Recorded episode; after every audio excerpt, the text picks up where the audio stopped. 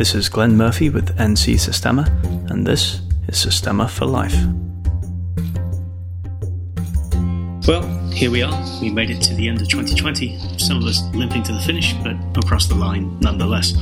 Among all the challenges and problems we faced this year, I was grateful for the enjoyable and thought-provoking conversations that the Systema for Life podcast provided, and grateful for the opportunity to slow down, to think more deeply, and to reach out to guests that I otherwise may never have considered.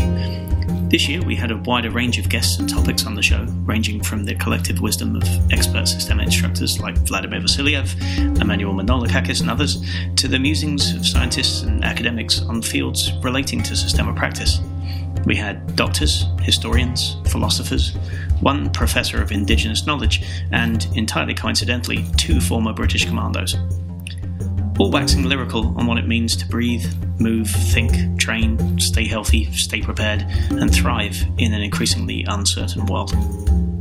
I hope you enjoy this selection of conversations from the last 12 months of the podcast, and that it might inspire you to go back and listen to any episodes that you might have missed, or perhaps mine some of those episodes for hidden gems of wisdom. Once again, I'd really like to thank all of our listeners for staying with us this year, and especially our supporters and patrons who have kept the podcast afloat through monthly donations over the last year, and they continue to do so via Patreon and PayPal.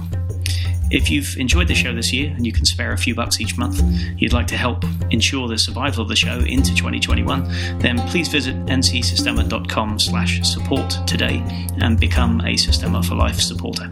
That's ncsystema.com/support. And now, on with the show. Author, academic, and custodian of indigenous wisdom Tyson Yunkaporta wrote the book Sand Talk, How Indigenous Thinking Can Save the World, and through reading this book, I saw lots of parallels with Systema, philosophy, and practice.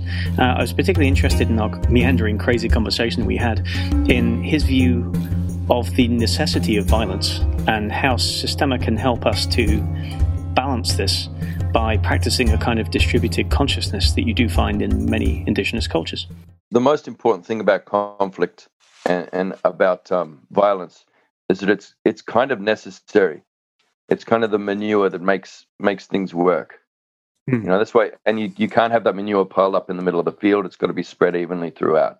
Mm. You know what I mean? And you need it. You need a bit of push-pull. You don't know where your edges are unless you get those edges smacked from time to time, you know? And basically, it's very difficult to be in co-evolutionary relation with the landscape unless there is that sort of current of violence running through. And all we know about violence is that it's ugly and terrible. It's because we've only seen that expression of uneven violence, you know. But when it's even, when it's a dance, it's a beautiful thing. So, and it was the plant that you mentioned just now. Like recently, so we've had this little mint plant. Out in the garden. It's been there 6 months and it hasn't grown. It's sat there, and then recently it started just withering even smaller and smaller back into itself. And it looked like it was going to die. So I didn't put fertilizer or anything like that. What I did was I went out and bought 5 other different kinds of mint and planted them all around it, really close to it. And within 3 days, that little dying mint plant had quadrupled in size, going, no, you fucking don't, spearmint. I'm, you know, hey, peppermint, back off. I'm fucking, this is my gray. So, you know what I mean? And that is what made it healthy. And they're in this kind of relation and dance together now, though, those mints, which is, they're not other. It's funny. They're all growing each other up. And it's not in this weird arms race either. They've ended up in this complementary relation, which is pretty awesome. Now, indigenous martial arts, in the way that I've learned them and participated in them, you know, they are quite ritualized. You know, we have really strong protocols. And so a couple of them I mentioned in the book, and one of them is based on how kangaroos fight. Mm. You know, and male kangaroos always, they do those dominance, those rituals, those fighting rituals, but they never hurt each other. It is horrifically violent, and you think, oh my God, like one of those kangaroos are going to die, that they never die or get particularly injured. But it's very violent, and it's also very beautiful. And so there was one called Corrida, a form that I learned for a while. I just wasn't very good at it. But the first part of it is a kangaroo dance. And then you come in and it's this very violent sort of wrestling that's kind of beautiful. You're making something together in the space. You're making a pattern. And you're coming out together. The idea is that, you know, together you come out with whatever it is resolved. Yeah. And neither of you is particularly damaged. And and the other thing I mentioned was a form of knife fighting from Southeast Queensland. I was going to ask you about that. Yeah. Yeah, that I learned. And that is really good. Because I don't know if you can imagine knife fighting somebody, and you've got two elders standing either side of you with spears, and if you break the rule, you're going to get speared. So you have to, no matter how angry you are, you've got to follow the rules. And the rules are you're not allowed to cut anybody anywhere on the front of their body. Mm-hmm. You know, you're only allowed to cut them on the back and shoulders. Mm. That's it. Not on the face, only on the back. Mm. Can you imagine how hard it would be to cut somebody on the back when they're holding a knife too? Right. Yeah. Pretty much in order to be able to reach their back, you'd have to expose your own. Sure. And so the moves that come out of that are so like 5D chess bloody moves that come out of it that you're forced. And so your extreme creativity kicks in, and it's very hard to maintain wrong anger, or wrong story. You know, if you're coming into that protecting a lie or doubling down on a lie, and getting angry at that other person, that lie will not stand. Not in yourself. It will have to be purged. Yeah. And the thing is that even if you manage to cut somebody. So the winner is the one who leaves the most cuts on the other person. But at the end of the fight, those old fellas standing off to the side with the spears, they will cut up. They'll stand them two combatants side by side, and they'll do cuts to make sure that each combatant is walking away with exactly the same cuts. So this was something I was going to ask you about. So like Howie, I've been recommending this book to everybody that I know since reading it. And there was a friend of mine, Brian Marco, who also trains. He's an instructor in training in Systema as well. And he read this book and it blew his mind. Really, he's still just processing it. And he said that he thought that really resonated with him, because he just thought about the idea of violence as having always just like a dominant winner and then a submissive loser, and like somebody wins a fight, somebody loses a fight, and it's just always kind of this one-way interaction as you start to do it. But and then that kind of colors our whole interactions with people when we have a verbal argument. It's just like, well, I have to win. We're not negotiating anything here. I have to make sure you're humiliated and that I'm right, and that everybody who's watching knows that I'm right, and there's no distinction. But it's like, well, what if every time you cut somebody with a knife, you knew that you were going to get that back at the end of the fight, right? You knew at the end of the fight, every time you're cutting somebody, you're cutting yourself, right? The same depth, the same place, and that kind of stuff. If you knew that was the case, if you knew you were going to get it back, then it would make you fight in a different way. You would make you fight. You would still fight. You would still find a way to ritualize it and find a way to sort out the agreement through that. But knowing that you're cutting yourself would make you less cruel. And like you say, it's impossible then to carry that anger, because it would make you dumb and stupid in the fight as well. You get cut more anyway. And also it wouldn't really serve you, because you're just hurting yourself. And he took that as a metaphor for what we do to ourselves in society. Do you know what I mean? Like we do this. And if more people understood and kind of in a healthy way fought that way. And in Systema, we have parallels to this. And the second thing I was going to say is that we have a form of fighting called soft work, where, you know, we'll roll and wrestle and ground fight on the ground, and we'll punch even and kick and do stuff like that. And in theory, anything goes. You can strangle somebody, you can choke them, you can, you know, get them into a lock where it could almost bust their elbow, and you can thump them. But in practice, what we do is that both people move a little bit slower than you ordinarily would, just so that you can keep the control. You move at like 60% of your full speed or something. And then if you feel any kind of resistance, so as you start to kind of try and pull somebody into a headlock, the second you feel any kind of like, oh, it's going to be a struggle to pull his head down here, you move and you shift to another position. And then in doing so, both people kind of move around each other continuously. And you have to play this complex 5-dimensional chess, because you can't rely on the aggression and the force. And it turns into something spectacularly useful, like, because you're learning to be more creative as you play. And it's putting these constraints on the combat that makes it creative and interesting. And then it also allows both people to feel satisfied at the end of it, rather than one person just feeling like they got owned and just feeling kind of hard about it or feeling sorry for themselves. Yeah. Like both people come out of that kind of combat with joy, you know, in their heart, and like they've built each other up. It's like a hearty hug, like a man hug or a slap on the back, but 20 times better. You know, you had a fight and it was great. And you see this, you know, sometimes you'll see this even in sports, you know, good boxers or really professional MMA fighters or something, they'll slug it out and they'll really go for it. And at the end of the fight, they are genuinely, they have deep respect for each other, and that's there. But it's not quite the same thing, right? It's not quite to the same extent. Usually because there's other things riding on it, like ego and titles and status, and not a little amount of money a lot of the time as well. So there's other things thrown in. But it seems to me there's an enormous place for this kind of ritualized combat and this ritualized violence for people who normally would abhor it, would be like, no, I don't want to do it, I hate hitting people, I don't like doing this. And it's because they're afraid of what it is. And the problem is that if you're afraid of what it is, it's not you're allowing somebody else to distribute the violence, like you said, right? You're allowing some people to have a monopoly on it while you try and absolve yourself of the need for it. But it doesn't work that way, right? So, oh, it just goes so far beyond empathy, and it's like it's this connectedness, this really solid connectedness. And I think that's what grabbed me when I saw those YouTube videos 10 years ago, you know, and it wasn't, and I looked at a lot of them, the Systema ones, and I was less impressed by the, you know, massive guy all in red in a big stadium doing a demonstration. And now I will knock down 50 people with Jedi power from my balls, you know, like, you know, and everybody falls over. And you know, and I'm sure that was real, but I was less impressed with that than I was. I kept watching this one dude, and he was just this little, short, old, fat dude,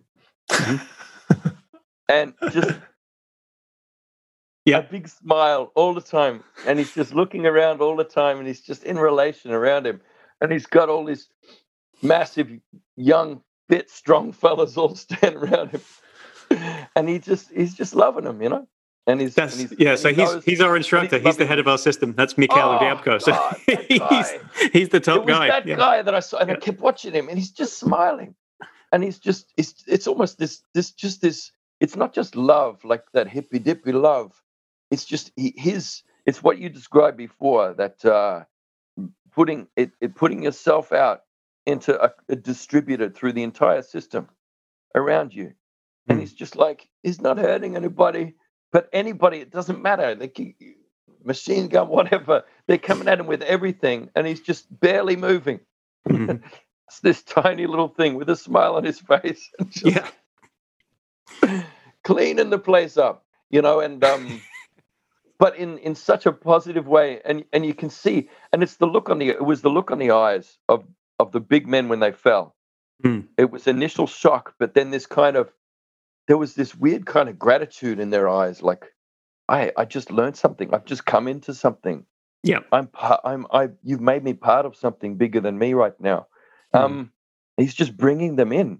And that was what grabbed me. I went, I can't wait till I get to talk to one of these people. It's amazing that, I'm talking to people now who are, you know, that's your teacher. It was fascinating to me is that I mean, I've been training this for 15 years, and it's taken me so many years to trying to get past the beginnings of the ego and the ideas and the indoctrination and the other things to fully appreciate what Systema is and to fully appreciate what it does. What's fascinating to me is that 99% of people look at that video of the little fat monk looking guy throwing people around and smiling, and they're like, yeah, that's fake, or he's not even trying, or that's not a real fight, or do you know what I mean? Like he should be more tense. Was. He should be more angry. That can't be like a real useful fight. And so most people would look at that and be like, that's worthless, or that's fake, or that's something else. But you, without the direct experience of training Systema, look at it and then see it for exactly what it is that it's taken me 15 years to learn. So what's fascinating to me is that, again,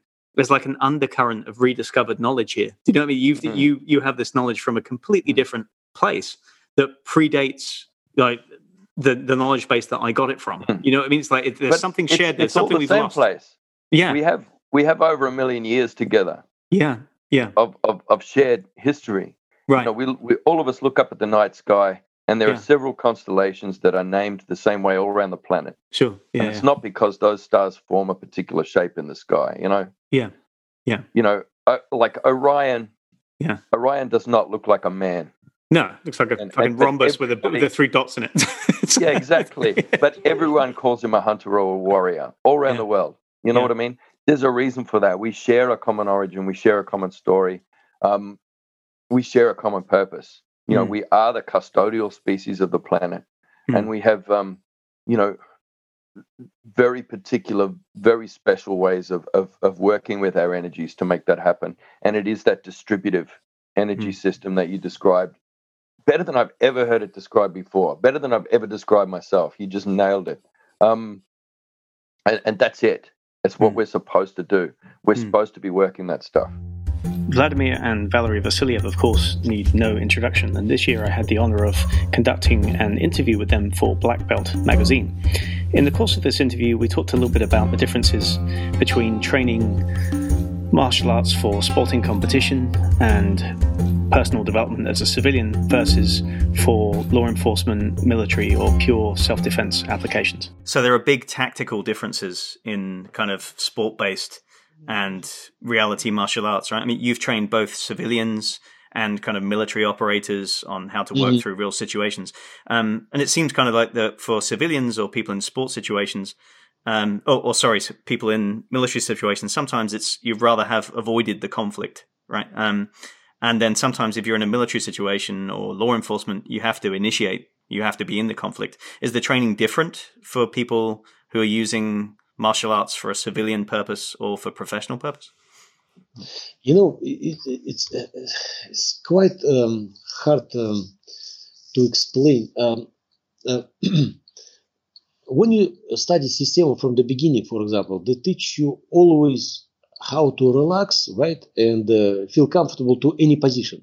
Bad position, wrong position, sometimes people bend, you know how to breathe, you know how to relax, you're okay. And in this situation, less aggressiveness comes inside you, and you can control yourself and the other people much more. So it means you don't speculate or like show how good you are, stuff like that, because when you study sport, they teach you how to be first, right? They want to, you know, they push you always, oh, please, you know, show how good you are, this and that, and based everything on ego. When we study, for example, in a military situation, when I have good officers, they teach you to be, how to say, to be strong, to be brave, but not to be, how to say, egoistical things, or I can go here, I can, you know, that's what I want to explain sometimes. Imagine you see the Rambo, right, movie. Yeah. It's a good example when the person stand up and start to shoot the other people, right? And the people shoot towards him. Of course, nobody touch him.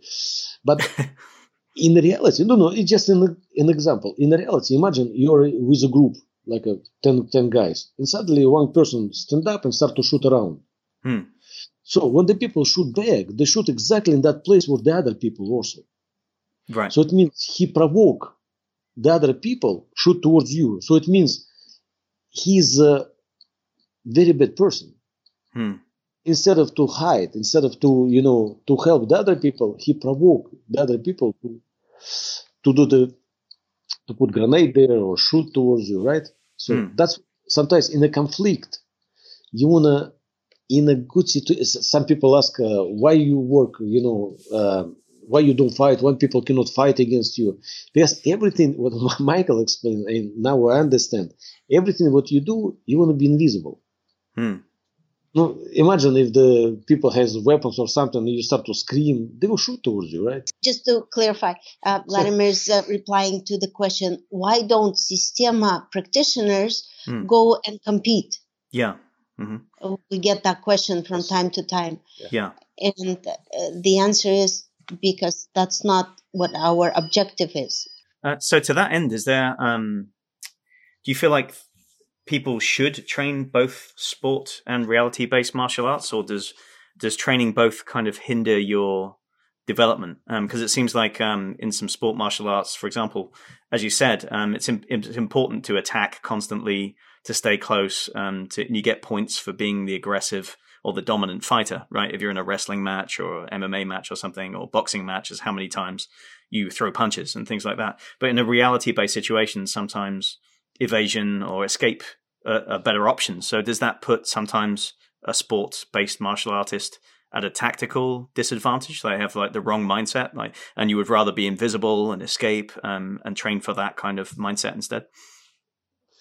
Well, in a good way, of course, the best way to stay invisible, right? It means like a escape, but it's so hard to do, right? Because we have our own ego, weakness, and of course we start to argue with people. Of course we want to punch them, but and I don't know how to explain, but people fight anyway, you know.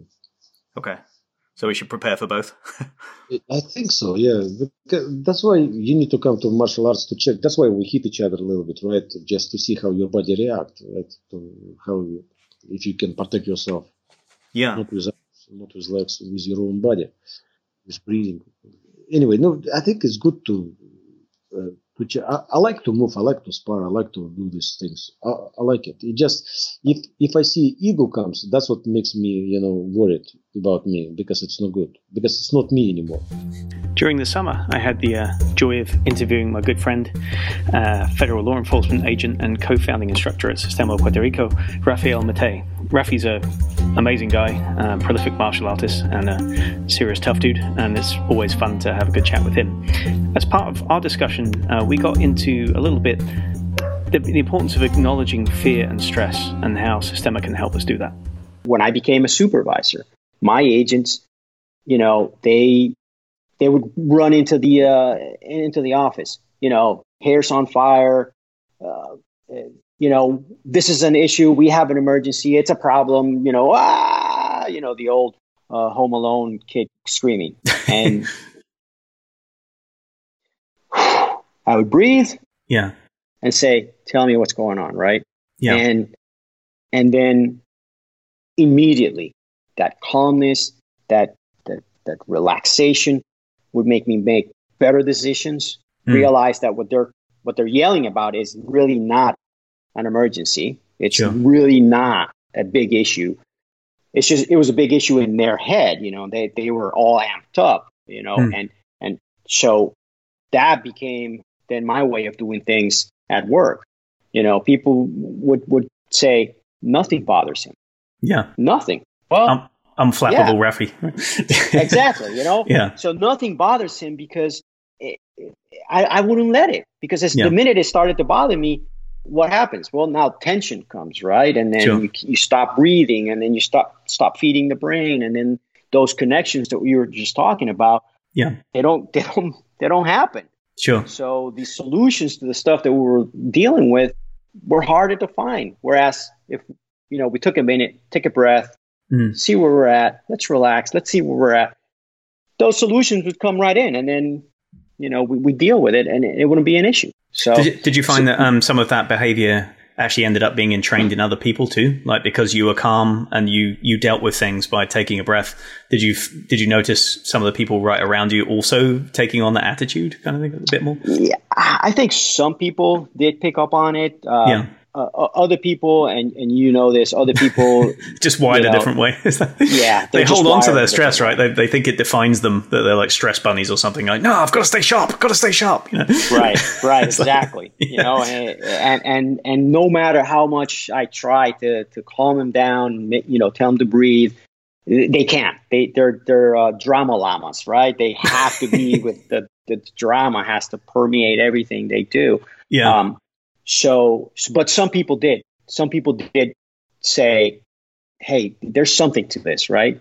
Let's not get excited. Let's, you know, let's bring it down." Now, mind you, that's in an office setting, right? The minute we go out on the street and you know those doors open up and we're out going to do something, that stress, that all that is pumping back in, right? Sure. So by practicing this in the office scenario, it became, at least for me, it became second nature to hit the street, get amped up, still be amped up, but be, you know, relaxed enough to be able to breathe, to keep my wits about me, to be able to move, and keep all the principles. Yeah. And it would make me safer. It made me safer. Yeah. Right. It made everybody on my team safer. Yeah, that's it. So interesting. And so in psychology and neuroscience, when they're looking at people's relationship with like high stress situations, when you talk about firefighters or law enforcement or anybody that's going into a situation that they just also weren't trained or prepared for as well, right? You know, law enforcement, firefighters are trained to do what they do, and yet even in spite of that training, you're still going to get that adrenaline rush. You're going to get that sympathetic nervous system activation. A certain amount of it is just primal because your body's like, this is life or death, and you could die. You know that, right? And it's trying to prepare you for one of two things that could be happening there, right? But there's also, you know, that will kick in sometimes when people are just not prepared for things like a car crash or, you know, where it's going to be. People will exhibit different responses to that. And this trained capacity for calming yourself down in neuroscience is called self-regulation, right? And the ability to kind of regulate your own nervous system, and then the ability to calm other people down with your bearing or your manner, not even necessarily specific techniques, just by being the way that you are. And then kind of in training them is called co-regulation, right? So in a very real sense, what you're doing is like you haven't become fearless and you haven't become like immune to stress. You've just got a lot better at feeling it, understanding it, and then dealing with it, or recognizing what it is, and actually even being honest about what it is. Like, hey, I'm a little scared here. I'm about to go through a door, but you have the capacity to focus and regulate. Whereas some people might push that away and be like, I'm not scared of anything. But like they say that, but their voice and their posture and everything is actually belying what they're actually saying. Right? They're definitely still scared. They're just not acknowledging it, and they can't move on. And there seems to be like a little bit of a reluctance. I don't know if it's like a macho thing or something, but people are quite happy to talk about stress and, you know, like combat situations when they train Sistema. But when Vlad or other instructors talk about fear, like you need to recognize your fear and work with it. People like, you can see them kind of bristling. Like, I'm not really afraid of anything. Fear is a very strong word. Maybe I get a bit angry or irritated, but as a man, I'm not afraid of things, right? But it seems to me that's essential, like that admission and that acknowledgement that it's the same thing, right? It's the beginnings of a fear response. And if you can regulate it sooner, that it doesn't become full-on fear, anxiety, and panic. But if you don't, then it will, right? But it's still the same thing. It's still fear, right? So it's still fear. And you know, Gavin De Becker in his book, The Gift of Fear. Yeah, great. Right? You know, he explains that amazingly, right? It you have to acknowledge it. And it is fear, but it's your body telling you something's, you know, you need to look at this, right? Yeah. And that fear will either save your life if you acknowledge it, like you're saying, or it'll kill you, right? Because if you panic and you freeze, deer in the headlights, then you're going to get run over, right? I had a situation on the job where a bad guy came at us. We were all out there. We're going to take him down. He comes at us in his car. He's going to run us over, literally. Yeah. Right. So, you know, talk about deer in the headlights moment, right? Yeah. Here's a person barreling down the road at you, not stopping. Sure. So was there fear? Yeah, there was. There was a lot of fear. Now, did I realize it at the moment? No. Why? Because I breathed and I moved. Sure. What are the two things we always do in Sistema, right? Yeah. I breathed and I moved, right? And I got out of the way, much like a bullfighter, right? He just gets out of the way, right? Yeah. So, you know, got out of the way, you know. Are there any other instances? I mean, I know sometimes you can't talk about specific people or cases and things like that, but are there any other instances like that where you felt the onset of something happening and you used your knowledge that has come from Sistema to kind of self-regulate yourself and make a good decision under pressure that way? Like, I mean, I know maybe it's hard to separate. Some of it is just training and experience and you make good decisions because you've done it a lot of times, right? But can you remember a specific instance where you're like, oh yeah, I'm actually, because I'm breathing here, or maybe you calm somebody else down? Yeah. So, so in that instance, again, you know, the breathing and the relax, the fear came right up. Yeah. It was immediate, but I, after the fact, right? I remember just saying, and I breathed and I moved out of the way, right? Now, after all the dust settled, you know, I started to shake because all that adrenaline that I was going through had to make it work its way exit out somehow. It worked its way out, right? Yeah. So you started to shake, but knowing and realizing that you know, what had happened, you know, the next day, I'm fine, right? Sure. There's no lasting effect, you know, like no Vlad PTSD says, you know, and stuff. Yeah. Right. Yeah. Because, you know, when Vlad says, you get that hit and you're tense up, you keep that hit there, right? Yeah. When as you relax, it just goes away. So in this instance, it happened the same way, right? That the traumatic incident that could have been, right, tragic, yeah, didn't stay with me.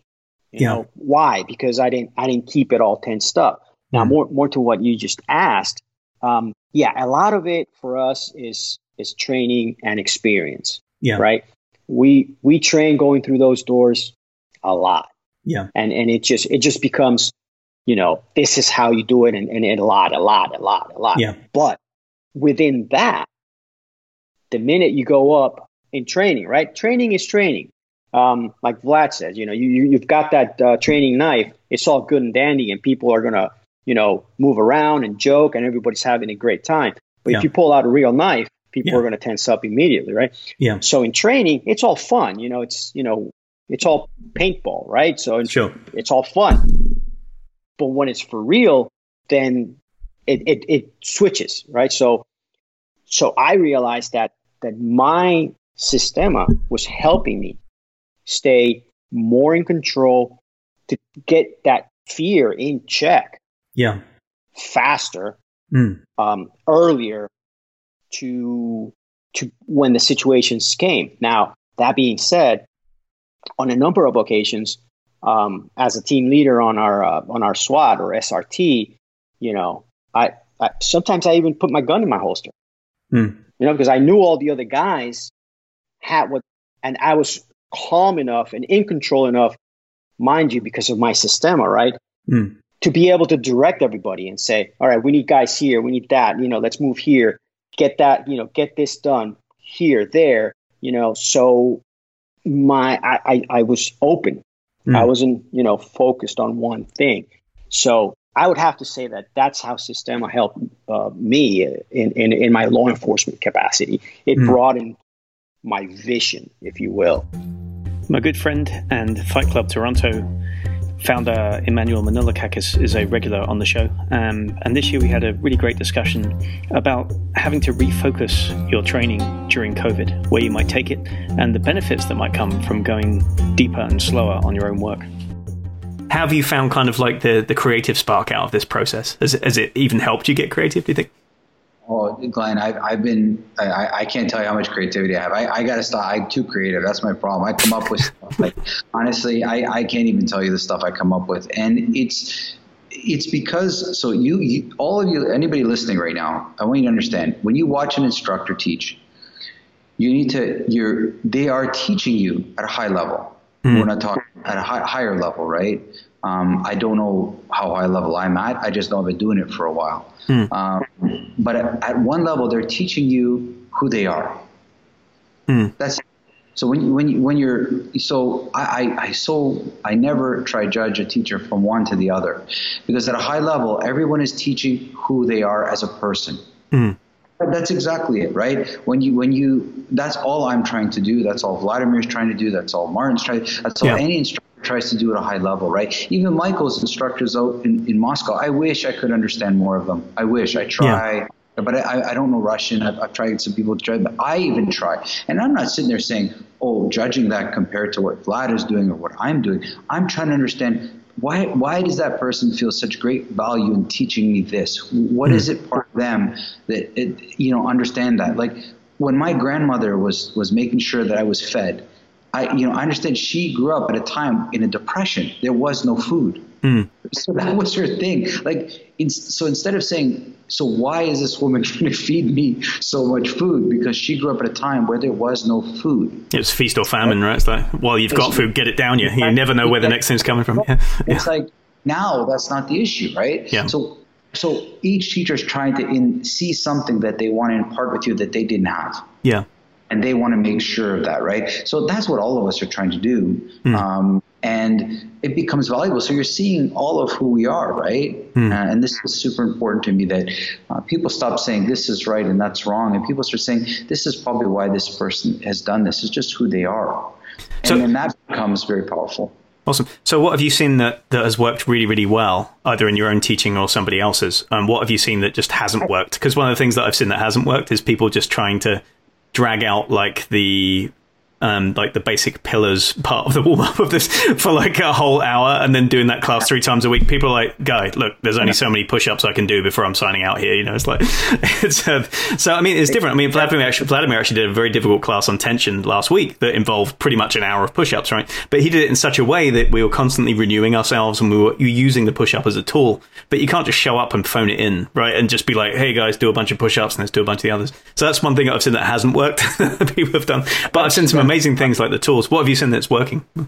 Well, no. So trying to make it like it was is the big mistake you're going to make. Like, you know, like trying to say, okay, well, we'll make believe punches or kicks and this and that. Or it's time to just put the martial art thing aside. We can have reference points. Like I told you guys with the towel. Okay, this is just like when you grab somebody. You can have small reference points. Sure. But it is different. Like, don't try and make it. You know, we're going to be silly, if not stupid, trying to make that. You know, like, you know, I was it though one day. You know, if it becomes nothing of what it could possibly look like at some point, right? So look for inspiration in lots of places. You asked about creativity. Watch gymnasts train.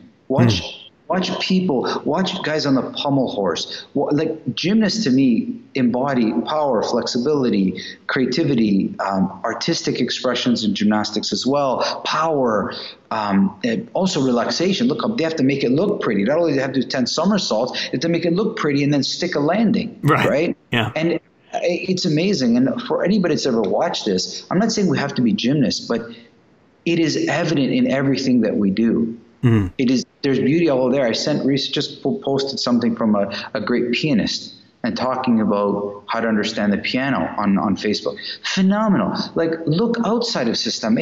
You will not change your mind. It's only going to reaffirm everything Systema says to you. So I encourage people, find good talk. Watch what a good writer says about writing. Watch what a good pianist or a jazz singer says about, you know, about playing jazz. I mean, it's all there, right? And take your inspiration from those places. I don't need a move. I need a feeling or a thought to be inspired. You know, I don't need, like, look, so for the month of April, I've been teaching the 5 classes a week and doing stuff. Now for the month of May, I'm going to introduce 2 more classes. So it'll be 7 now in total. And the 2 classes are going to are dedicated solely to mental training. That's it. Sweatless practice, nothing but working with your mind, how your mind processes past, present, and future events, so that you can become clear as to why you're doing something that you're doing, so that you make a good decision. Outcomes are going to vary. I want people to make good decisions. And you have 2 friends, the past you and the future you. And you have to take those as allies. You have to understand how to use those things. But people can't imagine their future selves. This becomes a problem. You have to, guys. You know, if there are groups of people that can do this better than others, it's trainable. So I'm going to be working, because what I felt, so what inspired me to come up with those classes, is that we're hitting what I feel now. First, when we hit isolation in this pandemic, we needed to move. We're bound in a house, and we're like, oh, we're going now. Now what's taking – so the first thing is the physical stuff, right? The next part is going to be the mental.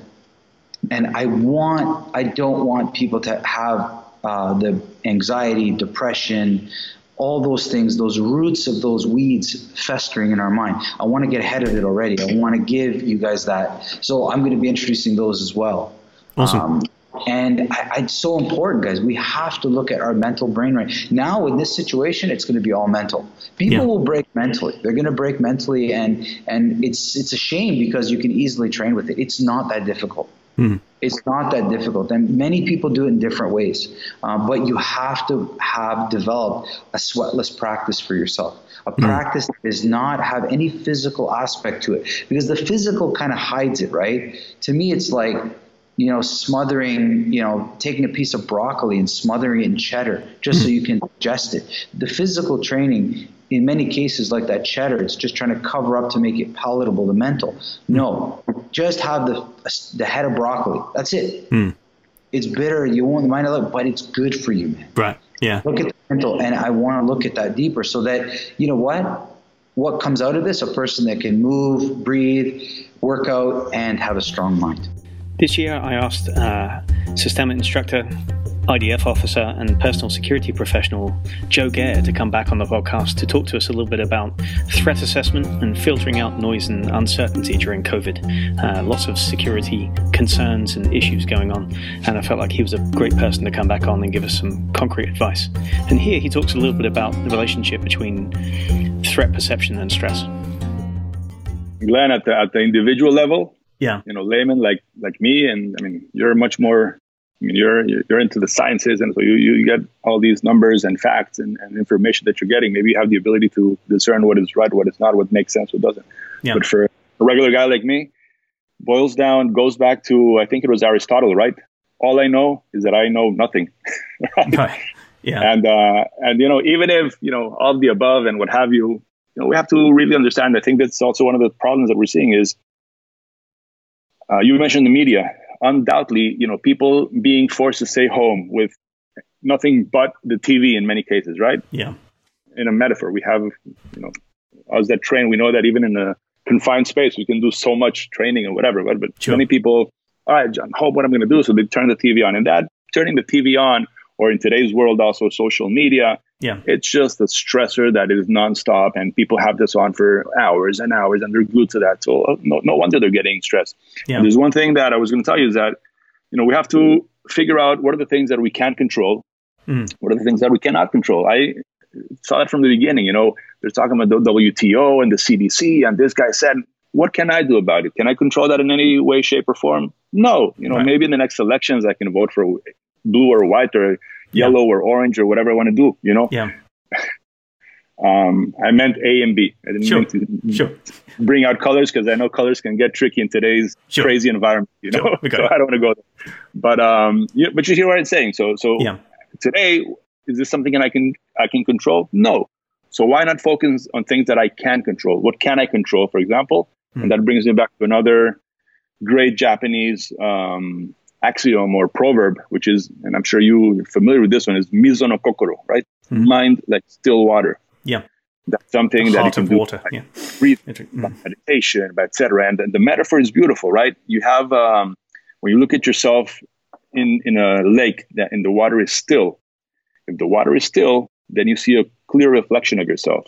But if there's if you blow or if you do a little bit of waves with your fingers, that's going to distort the image and you're not going to be able to see that. So yeah, the samurai, and I've been learning this with my teacher, James Williams, for many years. For the samurai, it was a matter of life or death, being able to clear the mind, put all the emotions aside, you know, anger, frustration, everything we talked about before, put it aside, look at the problem they had in front of them, which was another, you know, person with a sword with intent to come and chop him off. And they had to be in that state of mind of clarity so that they understood what was in front, you know. Yeah. In our terms of training, right? What were they probably looking at? Distance, timing, vectors, right? Sure.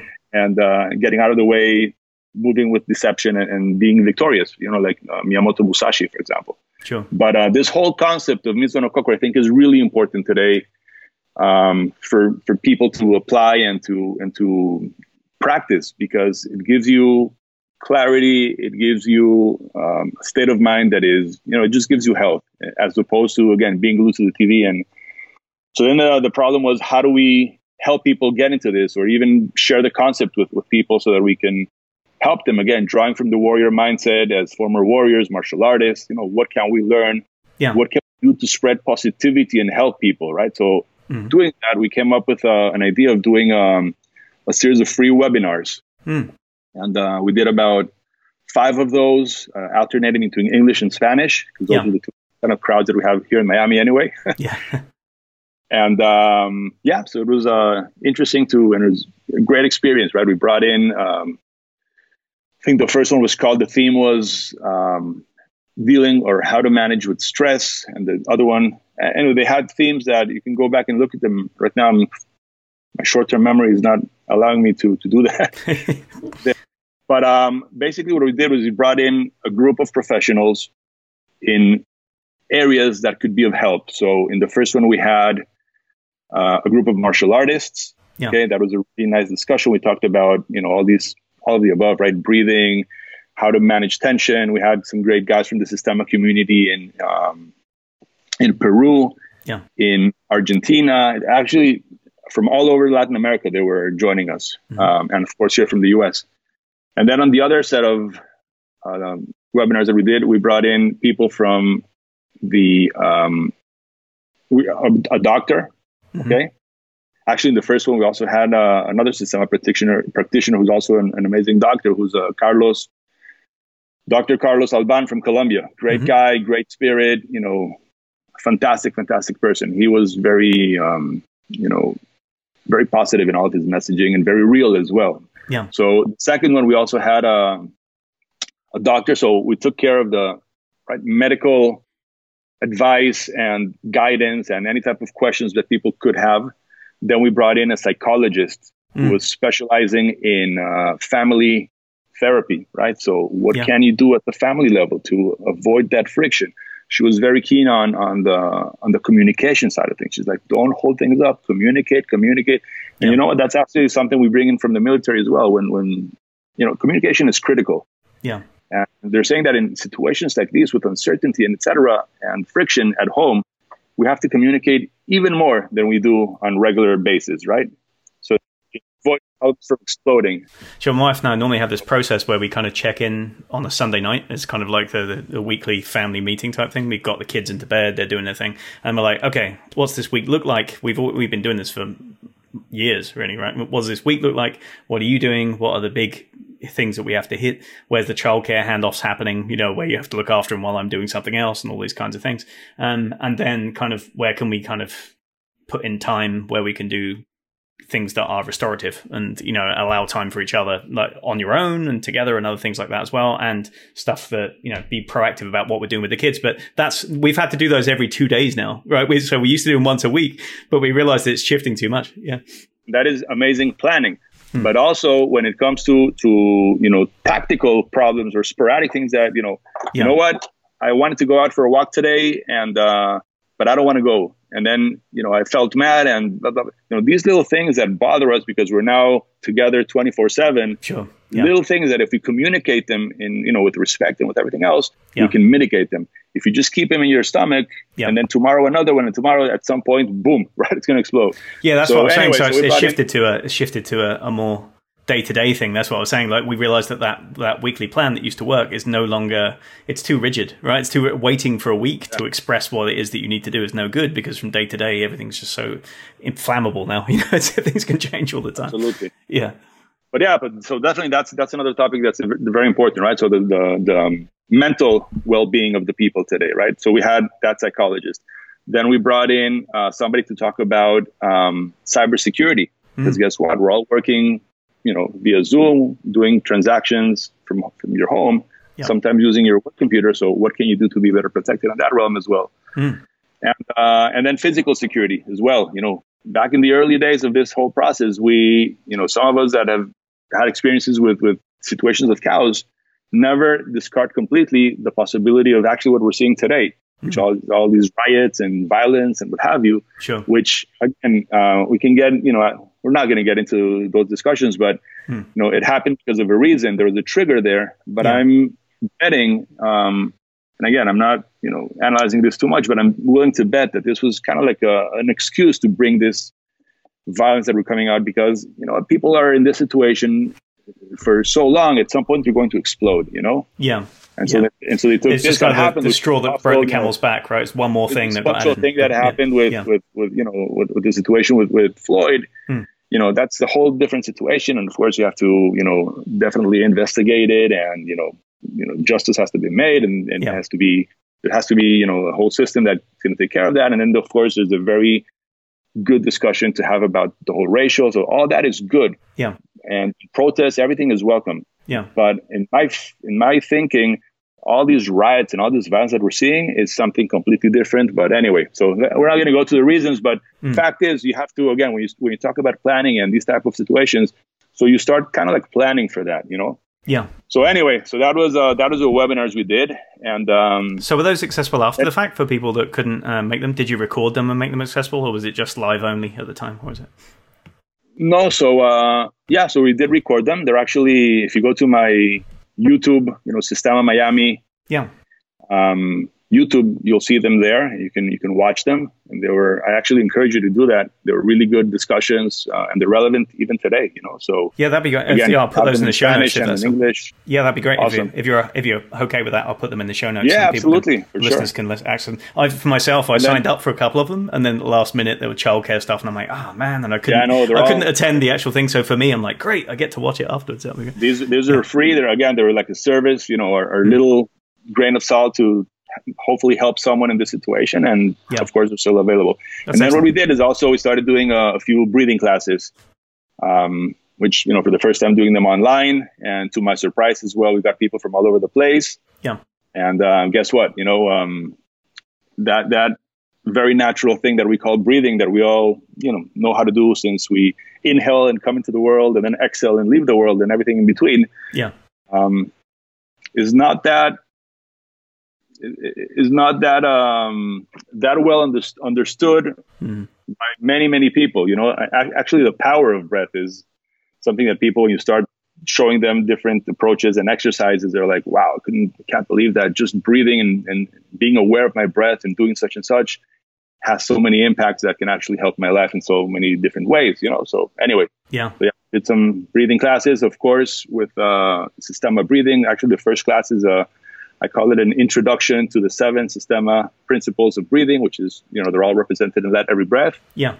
It was just, 1 push-up, 1 leg lift, and 1 squat after some theory and talk about, the principles. We gave them some realistic practice, and, the feedback was really, really good. For those of you who've never had the joy of meeting him, Systema instructor and lifestyle medicine specialist Alberto Nassif is just a lovely guy, always stays happy, positive, and brings kind of a light to any situation that he's in. I brought him on the show this year to talk about making sense of the current situation under COVID, as both a Systema instructor and as a physician of lifestyle medicine, and the value of kind of managing your news and information diet, and how the principles of Systema can help you stay healthy and calm during the current crisis. So in terms of concrete measures that people can take in terms of lifestyle at the moment, so in the stress-proof course that I teach and that I offer, I tend to focus on 4 quick fixes at the beginning. I'm like, there's lots of things that you can do to alter your response to stress, but I'm like, if you can fix these big 4, it's a really good start, and it will take care of probably 90% of everything that's going wrong at the moment. And those for me are diet, sleep, movement, and your focus or your use of time, right? If you're completely sedentary all the time, if there's no movement, it doesn't have to be like high intensity interval training exercise, but if you're just sitting around on the couch all the time, literally your nervous system assumes that you're injured or sick, and it responds in kind, right? It keeps you in a sympathetic state the whole time. And if you're not protecting your sleep, if you're sitting up, looking at blue screens until 2 in the morning and reading, news reports of exaggerated things going on, then you basically create insomnia, and you don't give your nervous system a chance to reset itself before the next day, and then that stress becomes cumulative, right? That anxiety manifests really in your body, builds up from day to day. So they're cute things. So, but diet is an interesting one. People don't tend to respond to that as readily, I find. But there's a lot of research that shows that the things we eat can actually drive up and drive down our nervous system responses as well. And I know that you're a big advocate of plant-based diet and whole foods and all of those things as well. Do you feel like there's a role for that at the moment? That because I'm assuming, if from what I've seen, that at the moment bad diets and insomnia are pretty much the norm. Everybody's slobbing out and eating their comfort food. It's like, which is kind of the worst thing they can do when they're already stressed out, right? And is there any advice that you can offer to people right now on that? Well, a few things actually. One of them is that there are a lot of foods that create a pro-inflammatory state in your body. Yeah. And so they make it more likely that you're going to have that kind of a sympathetic response. Yeah.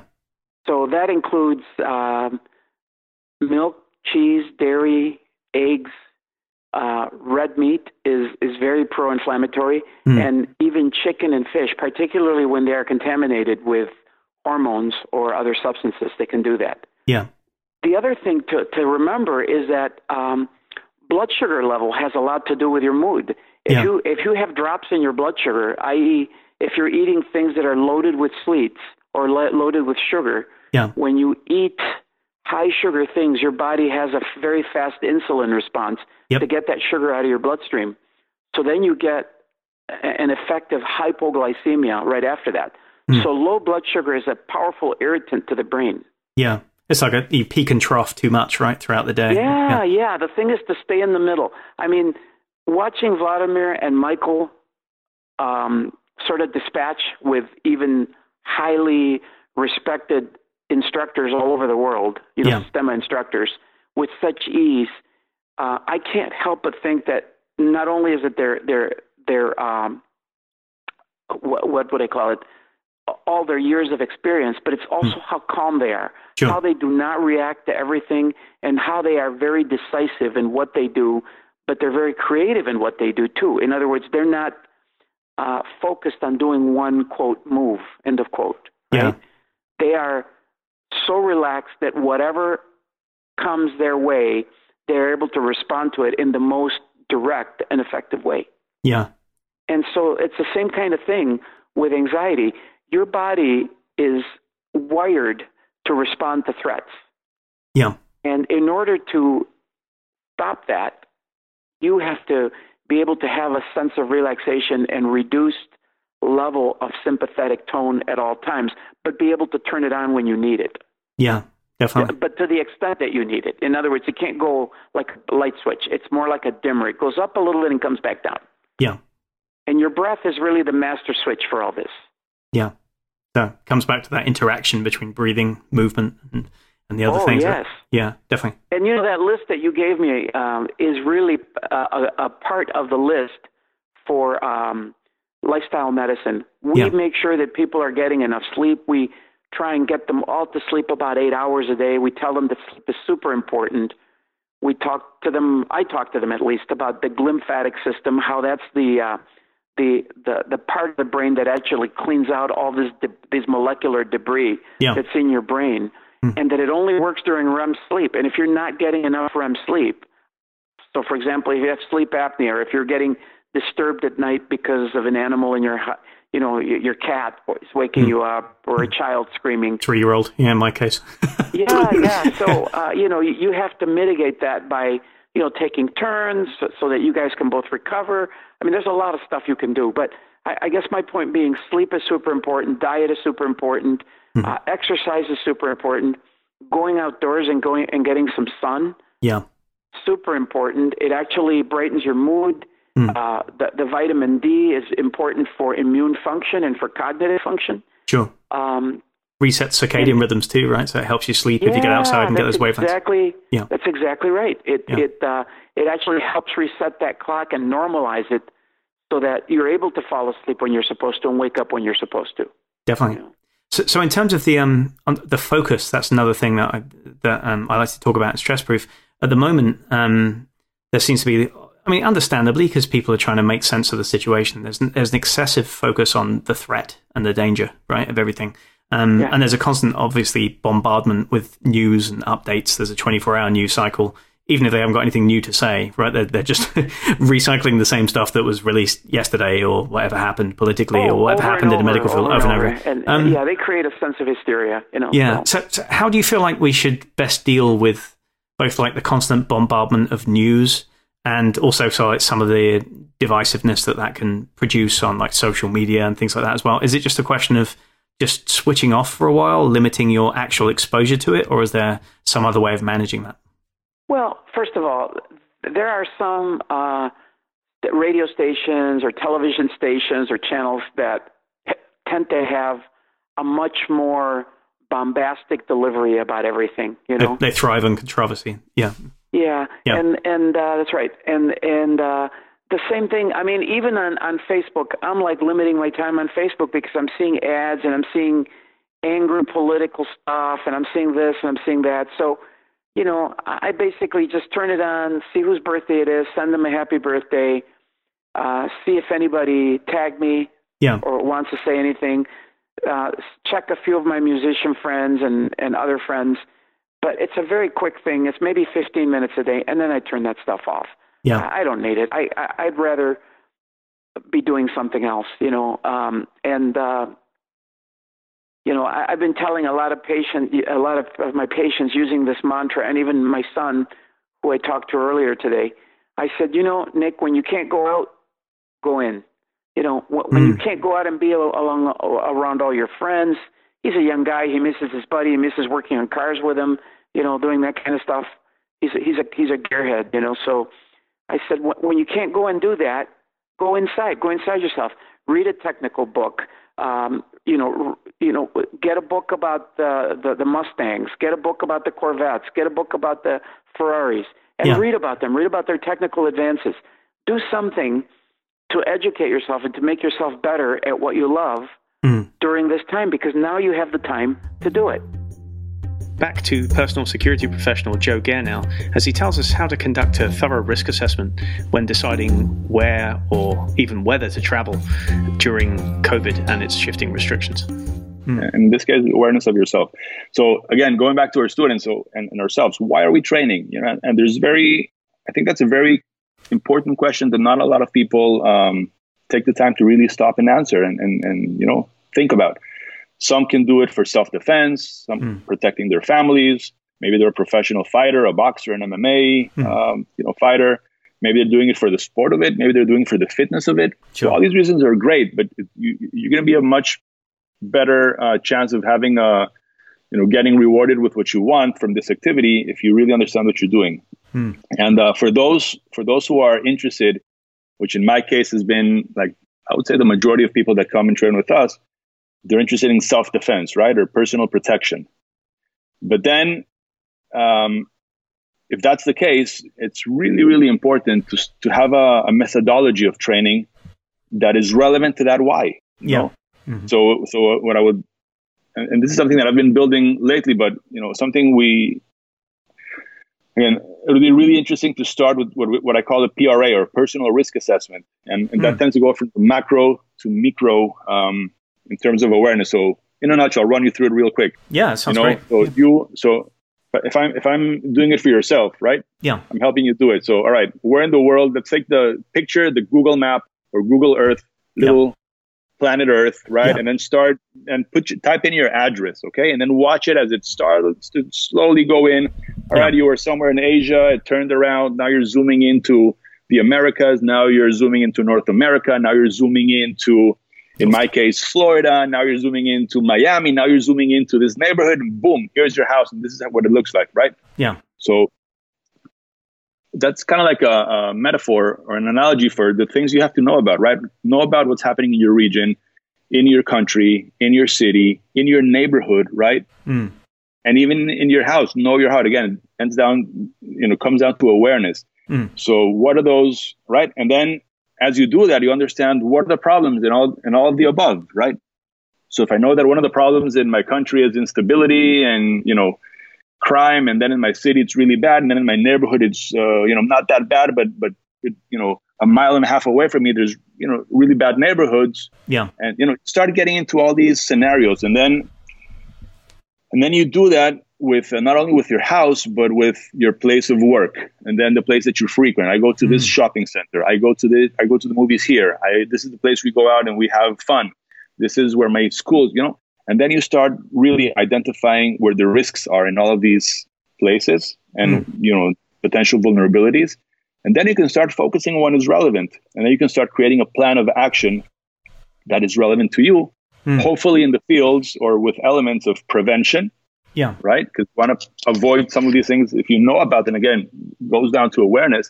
If you know about these problems, if you know that there are, this area right here in town, which is not far from me, but it's on my way from work to home, but it's a really bad place. If I know that's a bad area and I really need to get money or put gas in my car, if I stop in that gas station, or if I go to that ATM, right? And if I have my iPods on and I'm completely unaware of what's happening, and then I get mugged or robbed in the best cases, you know what? It's my fault. I could have prevented that, right? Sure. With a little bit of planning, a little bit of understanding of where I am in space.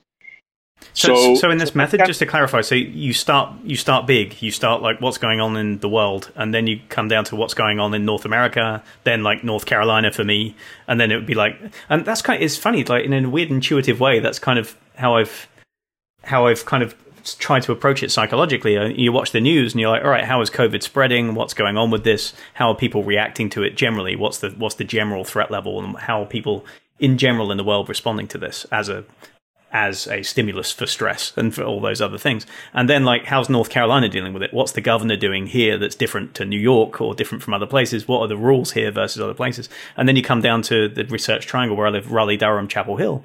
In Raleigh, there's been quite a lot of violence, right? They've had protests that have gone violent for one reason or another. There's been like white supremacist groups and all kinds of stuff. And it's got nasty, and there's been police going backwards and forwards and terrible things happening. In Durham, where I live, which is only about 30 miles away, there's been protests, but almost no violence at all. Like, the police are quite well integrated with the community. Everybody's just seemed to hold it together a lot better. So you kind of go through these waves of like, looks dangerous. How dangerous is it? Let's maybe it's a yellow on the code. But then if I was to go into Raleigh, and I've gone for like dental work and some other things, when I've gone into Raleigh, I felt that the tone is different. And that there's just kind of the people, right? And when you watch people around you, they're more agitated. You can see there's like a tinderbox. There's something ready to kick off a little bit. And so you can look at that and then sort of say, okay, I'm not going to spend too much time in Raleigh, or when I'm in Raleigh, I'm going to have that yellow alert on the entire time, right? I'm just going to be a little bit more careful about my interactions, a little bit, more careful about how far I get from my car and before I start checking things around, stuff like that. And the more detailed you can be with that, Glenn, the better it is. So if I zoom in a little bit more, right? So we have identified, all of the above. We went from the macro in space to your little neighborhood and wherever it is you live. Actually, if I take your, I was not too long ago in your neck of the woods, and I got a chance to train with your amazing group and see your beautiful dojo. Yeah. And I know more or less where that is, right? So let's say you're going from that place to the place we had a beer afterwards, or then we went. Yeah. So once you identify, it's really not that rocket science. You identify the places you frequent, you understand the risk in those places, right? Yeah. And you try to mitigate them. Yeah. And then you also understand the travel from point A to point B and what is around those areas, and you identify risk. Yeah. Now, identifying risk can be something as saying, oh, maybe something can happen. But no, what I'm saying is dive really deep into the details. Mm. If, what does it mean that in this area there's a little bit of crime? So go into Google. We all have, more information that the President of the United States had only like 40 years ago or so, right here in the palm of our hands, right? Our smartphones. Just go into Google, I'm sure you can find crime statistics from your local PD, local police department, etc., that give you modus operandi, who is doing from the adversarial or the bad guy point of view, right? Who is doing what? What are their techniques? Are they robbing people using guns, using knives? Mm-hmm. Do they come in pairs? Do they do, where do they attack? So once you start seeing what is really happening in a detailed manner, then you can start understanding where you have risk. Mm-hmm. You can start deciding how do you avoid and prevent most of that risk. Mm-hmm. And then you start preparing yourself for things that can happen. You prepare for the unexpected, right? Yeah. That was actually one of the webinars we did. That was one of the titles, Prepare for the Unexpected. Yeah. Anyway, so... And if you think about that, of guys who are coming, I'm going to divert for a second, but let's say if we post if I do a rifle carbine pistol course and I post it online today, I can guarantee you a lot of guys are going to show up and sign up and say, wow, this is cool. I want to do it. But then when you ask these people, why are you doing this class? Oh, because I want to defend myself. All right, hold on. Do your PRA, do your personal risk assessment. Show me in there what scenarios are you considering to where this training in rifles is going to be beneficial for you and help you achieve your goal of personal protection, for example? Yeah, right. I mean, if you live somewhere where it's relevant, by all means, go ahead and do it. Now, having said that, there's other folks that just want to do it because it's fun, which is perfectly fine. But you need to understand that. You need to be honest about that's why you're doing it. Yeah, if you want to go and train in Sistema or in some martial art or go shooting or do whatever it is because you like it, by all means, have the fun of your life, but understand why it is that you're doing it. And if you're here for self-defense or for personal protection, do yourself a favor, understand intimately what are those situations where things can happen to you, understand what it is that can happen to you, and then train for that. Yeah. If you live in an area, in the UK, it's not that common to have somebody with firearms, right? Sure. Only the bad guys have firearms, by the way, right? Sure. Right. Most of them. So, all right, it's good. So it's going to happen with a knife. All right, so that's a scenario. You can't prevent that. So start training in knife defense in a practical way. anyway, so that's kind of like you get so the just picture. Just to, before we leave this real quick, I'm mindful of time. We want to get some more things into this. Just on a practical level, so, I mean, some people will be thinking in terms of how do I plan for my security and for my family, and doing that kind of exercise, even if you do it on kind of a surface level, you just do it once, drilling down to your house, could make people feel kind of more secure. Like, all right, I've thought about it, and the risk assessment here seems to reveal that I'm probably okay, so maybe I can afford to be a bit less panicky and just take prudent measures and that kind of stuff. On the flip side, some people might feel like, oh, maybe I'm not in such a great place, maybe I need to move or be extra careful of what I'm doing. But there's like a level of preparation which feels prudent, and then there's another level which feels paranoid, right? Where it gets into kind of like, oh, I'm just thinking about it all day long. What's a healthy level of concern? How do you train people to be aware but not paranoid? So I think, again, going back to Mizuno Kokoro and putting all these emotions aside, be realistic. See what's happening, see what's going on, and use judgment, you know? Yeah. Not more, not less, just prepare to the best of your ability. And by the way, this is something, like you said, once you create this PRA, and I'll insert a little promo here, if you want help with this, we'll be happy to do it. Just check out Sistema Miami and contact us.com or proactiveandprepared.com. Great. But what I wanted to share with you is that once you go through this work with yourself and you create this document, hopefully, it doesn't mean that you put it away and that's it. This will evolve. It's a working document. It's a living document, right? Yeah. So tomorrow something's going to change, so you adapt it, right? And again, the as long as you understand why it is that you're doing what you're doing, right? And I have a feeling that the students that understand or have a strong why and understand it are the ones that really last long in training. Some of the others kind of like came for a little bit and then woof, disappear. Yeah, the excitement goes and then they leave. Yeah. So can I ask just one more thing about that? So can you do that even on kind of like on the level at the moment, like some people are thinking about now it depends how things play out, but the restrictions are easing in many states, and people are thinking about, well, I've been stuck indoors with the kids or something for 3 months, and I'm thinking about going on a trip. Maybe I'll try and go to the mountains. Maybe I'll go to the beach. Maybe I'll go and visit my parents in Florida, whatever it is. Is it prudent for them people to do this kind of exercise for the place where they're thinking of going, the intervening places in between? For example, I have a friend who lives in Texas, who's moved there like 6 months ago. I haven't had the chance or the time or the opportunity. And I'm like, well, the kids are off school, things are going on. Maybe it might be a good chance to go with him. He's been like socially isolated and all that kind of stuff. So I don't think there's a COVID threat from staying at his house with him. And I know a couple of people have done the same thing. A friend from here drove up to Minneapolis to stay with their friends there for like a month, just because they've got other kids to play with and they made their own little social isolation bubble. But then he's in Minneapolis, right? And Minneapolis has become this new hotbed for riots and everything that's going off. So he's like, when I assessed it, when I thought about driving up here, it seemed like a good idea. And then they abruptly were like, coming back, it wasn't quite so much fun. So for me, thinking about going to Texas, I don't think there's a lot of trouble where he is, and it's fine. But there's intervening states that I would have to stop off at and go through, which I probably don't want to be doing. And even if I do, it won't be fun with two kids in the car. I would just want to gun through them as quickly as possible. And gunning in a car for 12 hours with two small kids is not fun. Part of the fun is the journey. So I'm thinking that's not going to be a fun trip because of the intervening places that I won't be able to stop at and enjoy, right? And that kind of thing. So is it worth people doing that as they think about travel as well? Like ahead of the things. So I'm very happy, Glenn, that you brought this up. Absolutely, by all means, right? So part of your methodology now is once you have this mindset and you're doing this because you understand the importance of this, because your why is to be safe in this case, right? So absolutely, if you're going to go and take a vacation in, I'm going to throw out Aruba, whatever, right? Yeah. You do the same thing for Aruba. Zoom in, right? What region, what part of the world, what things happen there? How do I call for help in these type of places? Who's going to help? Response that way, all these things, right?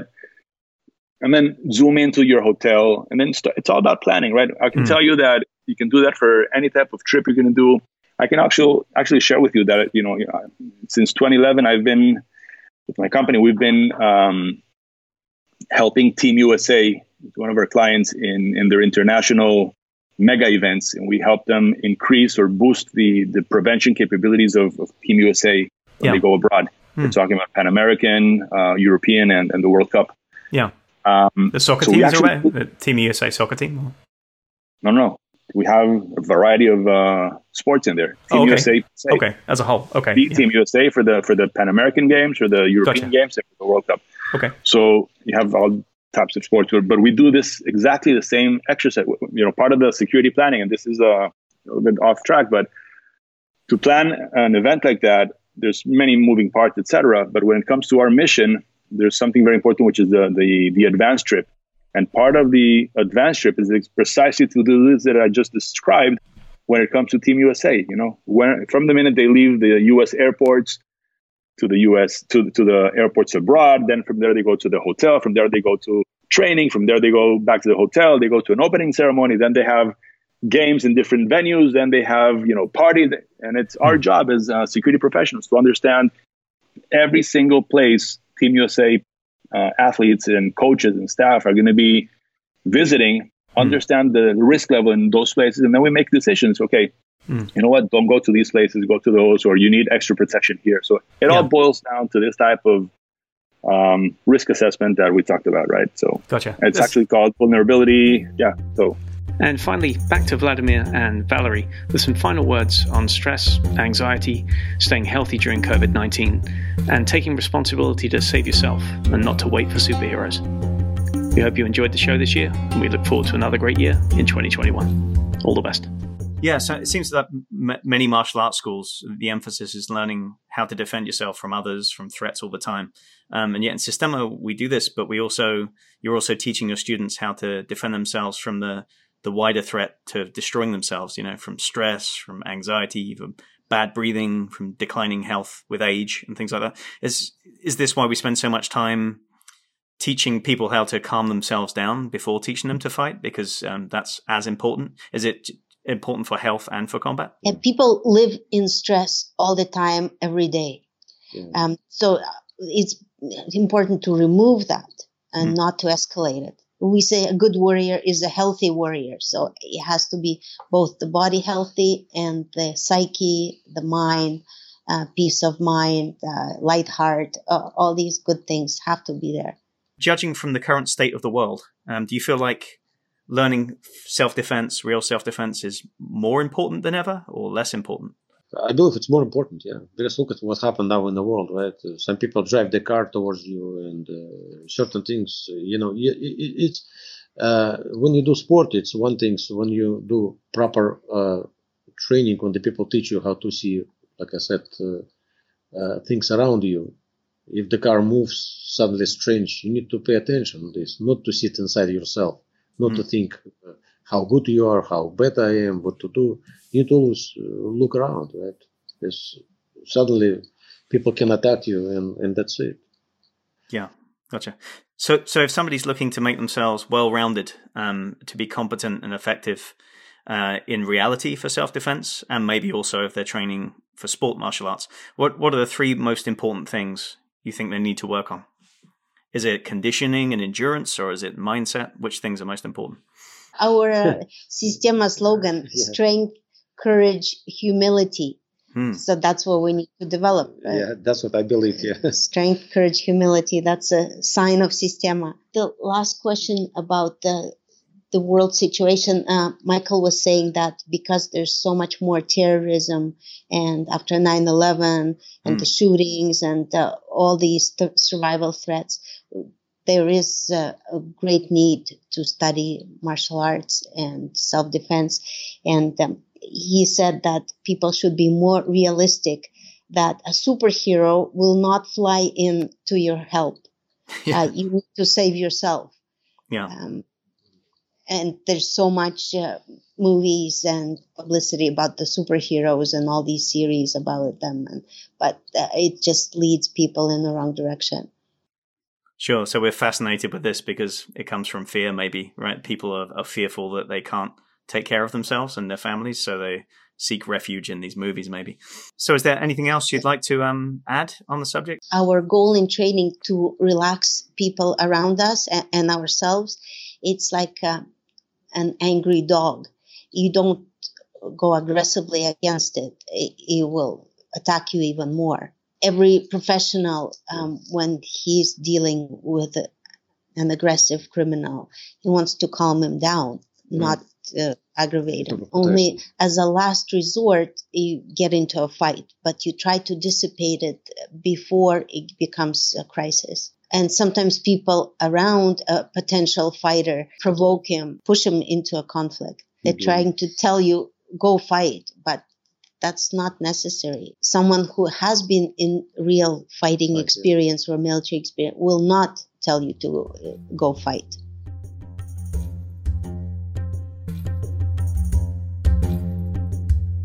Thanks for listening. If you'd like to find out more about classes, workshops, and seminars at NC Systema, please visit us online at www.ncsystema.com.